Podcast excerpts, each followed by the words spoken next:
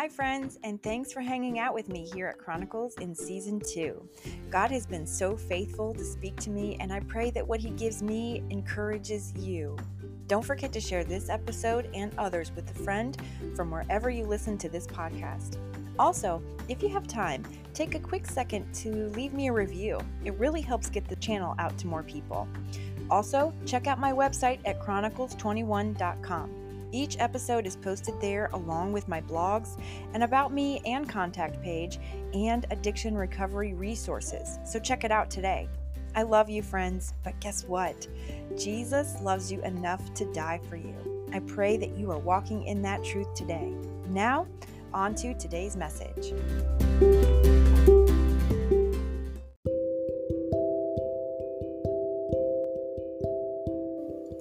Hey, y'all, and welcome to another Monday message here at Chronicles. I am Amanda, your host, and today is Monday, October 16th, 2023. Thank y'all for joining me. So, I've started this new Bible reading plan that I found that takes me through the Bible chronologically, and so far, I've only completed two days, but that two days has been so good. And I can already tell that I'm going to be bringing you a lot of what I learn in the coming weeks. Also, if you want to dive into this plan with me, I'll have the link to the printable daily journal in the description of today's message on whichever platform you are listening. Yesterday, of course, I started in Genesis at creation and took away a few nuggets that were quite insightful for me personally, especially as I have been doing a lot of thinking and praying about identity over the last several months. Beginning in Genesis 1 26, it says, Then God said, Let us make man in our image, according to our likeness. Let them have dominion over the fish of the sea, over the birds of the air, and over the cattle, over all the earth, and over every creeping thing that creeps on the earth. So God created man in his own image. In the image of God, He created him. Male and female, He created them. Then God blessed them. Ever wonder what it even means to be created in the image of God? I have.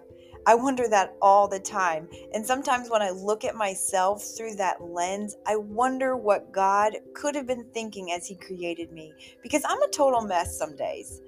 But I'm also grateful at the same time because you know what it means. It means that you and I were created with the intention of reflecting our glorious God morally, ethically, intellectually, emotionally, spiritually. But in today's culture, I think we've taken that a bit too far. Instead of reflecting God, we try to be God, which is a dangerous and deadly game to play, friends. We were created in His image, His likeness, not to replace Him as gods of ourselves. Does that make sense? Today's culture encourages us to do what makes us happy, to do what makes us feel good, rather than what God wants, what would please Him, what would honor Him, and what would accurately reflect His image in us. Anyway, that's kind of a rabbit trail because that's not what today is about. I mean, not exactly. Today is about just realizing who created us and how we should see ourselves and each other. Did you know that that term at the beginning of verse 28 in Genesis 1, and God blessed them, translates basically as God's smile and the warmth of his pleasure? Did you know that? No matter where you came from or where you are in life right now, what road you find yourself on, do you realize that God created you and smiled with pleasure at you? He delights in you. He is satisfied with his creation of you. One of my favorite verses comes from Zephaniah 3, where it says, He will rejoice over you with gladness. He will quiet you with his love. He will rejoice over you with singing. What a picture of God's delight in his children, his creation. We are his image. It is we who are in his likeness. That is why God values people so much. We are made to reflect His majesty on earth.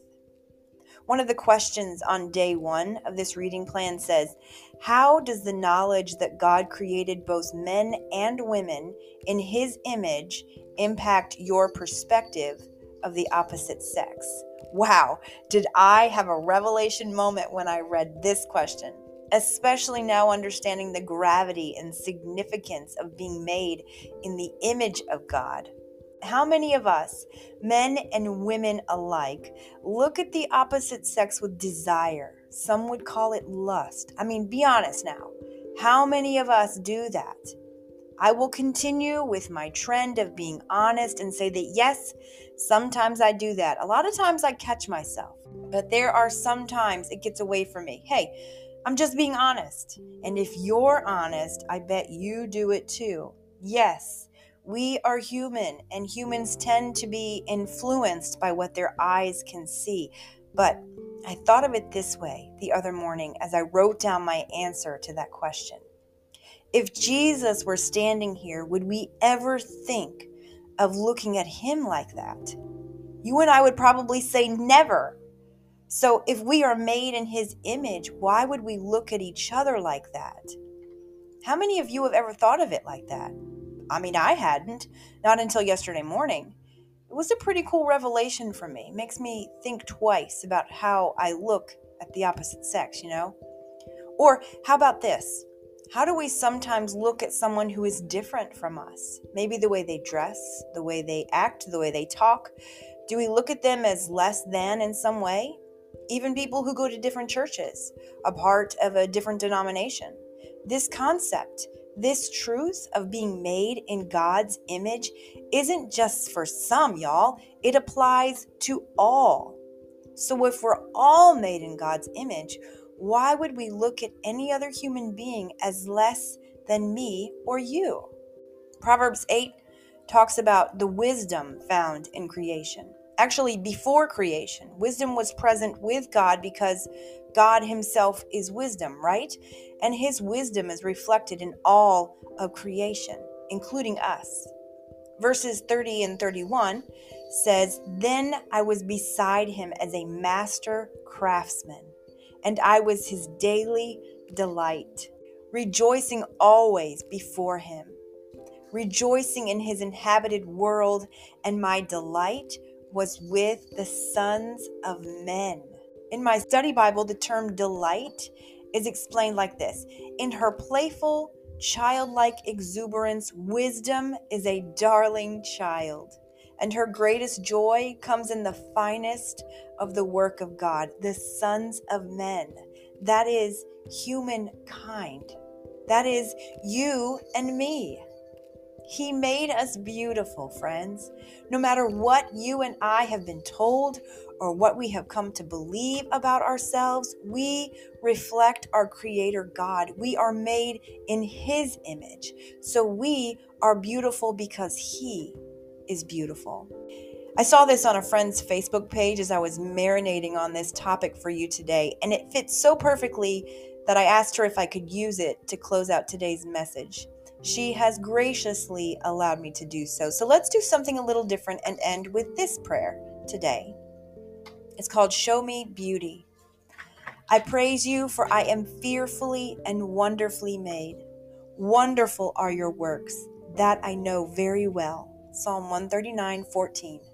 Father, if you are perfect, and if you make no mistakes, that must mean I am exactly as you intended me to be. I must be lovely in your sight. Oh, Father, I don't see it. Don't see myself as you do. I see bumps, bulges, spots, and sins. I see things I need to improve and things I'd like to remove. I may be more than acceptable to you, but I'm, I'm struggling to accept myself. I want to ask you to make me different, to, to change the things I don't like, but I know that what I really need is to see as you see. Show me my beauty, Lord, through the eyes of a father. Then help me accept what I see. In Jesus' name, amen. And a question for you to ponder this week Do you know that the Lord made you wonderful? That's all I have for you today, friends. I hope you've been encouraged. Until next time, this has been Amanda at Chronicles. Thanks so much for joining me. See ya.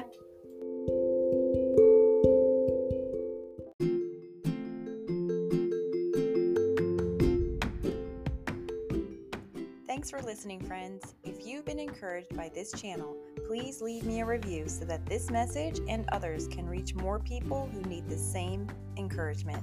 I love y'all, and I'll see you next time.